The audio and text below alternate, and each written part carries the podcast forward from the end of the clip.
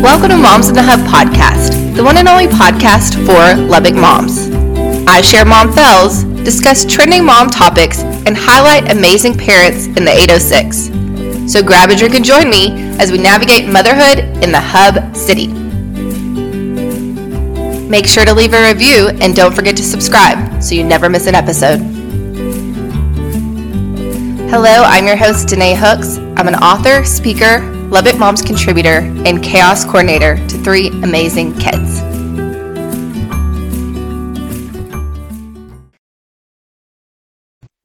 Happy August and happy back to school. Moms in the Hub is officially back for a new season. I did take a little hiatus over the summer because I am working full-time from home and in the office. And then, of course, the kids were, all the kids were home this summer. So now that they're back, I want to talk about school routines, do a little catch up with our lives, and hopefully hear back from some of you after this episode airs about what you're doing for back to school. I will have to say that during the summer, I lived in a very emotional state because I was very busy getting our Make-A-Wish gala prepared. So I was working a ton. So I went from my kids need to go back to school now before I lose it to the kids are growing up too fast. Time is slipping away. This is all gone by in a blink of an eye. So I was back and forth in my emotions, but it really did feel like summer was very short and it seems like it's just getting shorter and shorter. So getting back in routine for our entire family and for myself and my husband has been definitely a challenge. However, I crave routine. I've been craving a routine, and I think the kids do better, I do better, and just our house runs smoother when we have some things established and already planned out. So I want to chat about those in a minute, and then I want to talk about some other um, tips and tricks that have come in by our listeners from the South Plains region and from the Momune. But first, I want to do a little catch-up. I don't have a lot to talk about from the summer because, like I said, I was so busy working. But um, Hannah Hannah did have a difficult summer. She she unfortunately had a lot of seizures this summer, and we did take her to Houston to her doctors and discussed what was going on. And then she had to go into the hospital at one point because of so many seizures. So it was definitely a hard summer for her. And then Hadley was just Hadley. She would go to my in-laws um, some of the time, and then she would actually go to the office with me some of the time, which was nice because she had her own desk and was very excited. So I got her new coloring books and kind of new activity books and packed a lot of snacks because she was asking for one every five minutes. But I think that was kind of fun for her to be able to go to mommy's work and, and kind of do her own thing and have that time with us together. Even though I was working, it was still just me and her in the office, so that was great. And then Hudson did have a little bit more of an exciting summer. He went to church camp um, with our church, Live Oak, to Glorieta in New Mexico. And this year we had my nephew come down and join him. And they are basically best friends. They are ten months apart in the same grade. And they were just very both excited to to have that experience together and to have that time together. I think they ended up having a total of ten days together, which was great for both of them. And Hudson also had some exciting um, things happen this summer. He was cast for a Flatland Cavalry music video. So in June, he and I drove to Spur, Texas, and he re- filmed for a couple of days for the video. And then that video came out last week. Um, it's their newest one called Last American Summer, and he is the teenage boy in the video. So that was very exciting, and the director wants to do more projects with him, so he's got some other stuff hopefully coming up in the next year or so that um, he can add to his resume. He was excited for his first paid gig, and it kind of made him realize even more that acting is what he wants to do, and directing, he liked watching the whole process and being part of that. So I was very excited for him. And of course, he started high school last week, which is, I don't even know how to put it into words, all the feelings that this mom is having because, I mean, it's, I only have four years left with him, and then he's off to college and he's out of my house, and it's just so sad, but I'm also very excited for his future. So it's just, I'm just an emotional wreck, basically. So it's been a a different summer full of emotion, and we have some making up to do as far as like family time and some trips and stuff. So we're, hopefully this fall when we have some days off, we can we can do some fun stuff.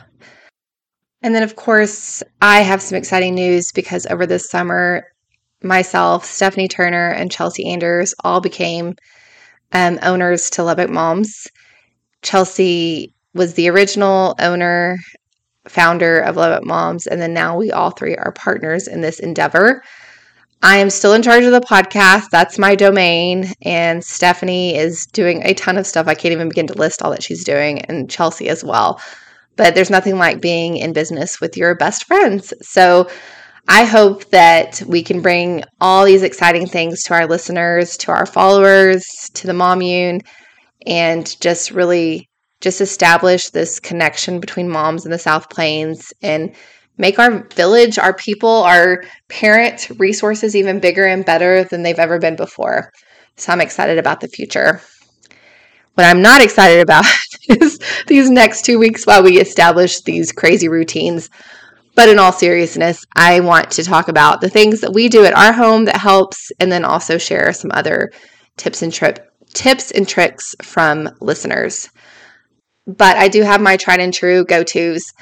And the number one thing is bedtime routine, not just for the kids, but for myself and my husband as well. Because I know this year bedtimes were all over the place. I think Hadley was going to bed at ten, Hudson was going to bed at one.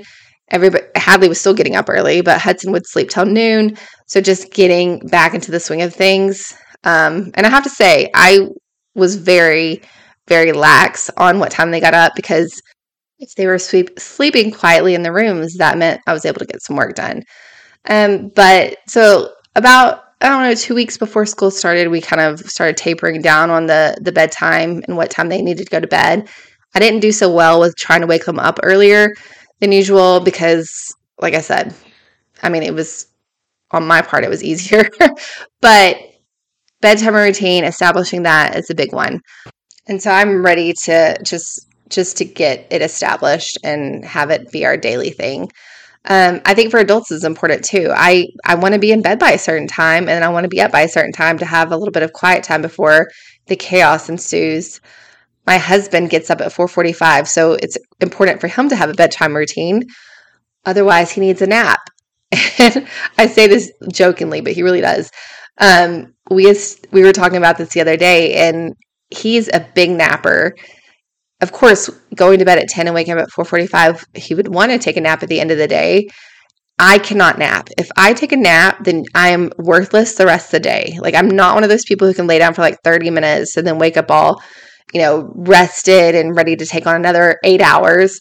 If I lay down, then you will not see me the rest of the day. It's over. He, on the other hand, can lay down for like twenty minutes and be rested. But we talked, we kind of like jokingly got in a fight the other day about he needs to take a nap to be a better person, and I need to sleep in on Saturdays to be a better person. And even though he doesn't understand why I like to sleep in on Saturdays, and I don't understand why he likes to take a nap, in order for us to make it through this relationship, those are some things that need to happen. So bedtime routine, number one. Number two, and I'm probably going to get like pushback from this because I always do from my mom friends, but meal prep and meal planning. I've been yelling it from the mountaintops for years, because as much as a pain in the butt it is, as it is to go grocery shopping, sit there for five hours or whatever and cook all these meals for the week, breakfast, lunches, it is a lifesaver. Because the last thing you want to do on Monday morning when everybody's scrambling to get up, trying to get, figure out where everybody goes, is figure out what's for breakfast. So if you already have something made, then it makes it so much smoother in the mornings. And then when everybody's getting home, doing their homework, taking baths, just preparing for the next day, and also having downtime because we need that too. The last thing you want to do is spend an hour in the kitchen cooking. So at least have a few meals prepped for the week just to make it easier on yourself. And it also is easier on your budget because you're not calling in that pizza or going to Rosa's Cafe. And it's easier on your waistline because you're not calling in that pizza or going to Rosa's Cafe. So take the time to meal prep. I will share some more tips on our Instagram page about how I meal prep um, in the weeks to come, just to give you ideas. And, you know, figure out what works for you, because I, for one, ideally think that just doing ten meals for the entire month um, is what works best. I listened to a podcast a couple months ago, and it, and it just made so much sense to me. It was a lot of aha moments that talked about the more routine you have, the more things you already have figured out for your day, then it's less brain power that you have to use, and it's more brain power you can use on something else, like whether it's your job or something like a passion project or hobby. So that really resonated with me, because I don't want to think about what's for dinner. I don't want to think about what I have to get at the store. I don't want to think about the hours it's going to take. So if I just pick ten meals and recycle them for a couple of weeks, that's all we get are those ten meals, and I'm just making the same recipes. And if your family gets tired of it, then they can learn how to cook or they can make a sandwich. But I always try to make extra whenever I am meal prepping, so that way I can put one in the fridge and one in the freezer, which is super helpful. So you just have to buy extra ingredients, and then you can just double up on your meals. So I strongly suggest meal prepping and meal planning for the week. Number three, family calendar. I know everything is done on Outlook calendar or Google calendar, um, and I have Outlook that I use every single day for work, but I love to have a big family calendar in the kitchen that is color-coded and shows everybody what is going on for the whole month. So my husband and I always sit down on the first day of the month and plan out everything. Um, he travels a lot. He's in Kansas City this week. I was in Amarillo last week, and then I will be in El Paso at the end of this week. So it's very important for us to have everything on the calendar, because if my in-laws come in or the babysitter comes in or the nurse comes in, then they know exactly where everybody is and what's going on. So we sit down, fill out the entire calendar. Of course, things do and will come up, and then things will get canceled. So we just, you know, change it accordingly. But just having that color-coded visual up there in the kitchen kind of helps everybody. So I really recommend doing a family calendar. Number four, get the clothes ready. We both do the laundry in this house now, and we like to have everything cleaned and put up by Sunday. And then I like to get all the girls' outfits prepared. I don't get Hudson's outfits prepared just because he's a teenager and he like rolls out of bed and grabs whatever at this point. But Hannah likes to pick out her clothes, and Hadley likes to pick out her clothes. So if we can sit together and pick out five outfits for the week, and they're already folded, you know, in, in their room somewhere. If I'm traveling and my husband knows what to grab, it makes it easier on him. And it's just one less thing that you have to think about in the morning. So go ahead and get those clothes set out. Like I said before, Sam gets up and goes to the gym at five o'clock every morning. So he has his workout clothes laid out in the bathroom. So it's easy for him to grab what he's wearing. He's making less noise because I'm not up at that time. And it also holds him accountable um, because they're already out, and it's not an excuse not to go to the gym. So have those clothes laid out. Okay, my last and final tip that I wouldn't necessarily say that we do it. We've done it in the past. Um, we used to do it very well. And then the last couple of years, we've not done well. But something that I want to reestablish within our family, and that's having a no technology night.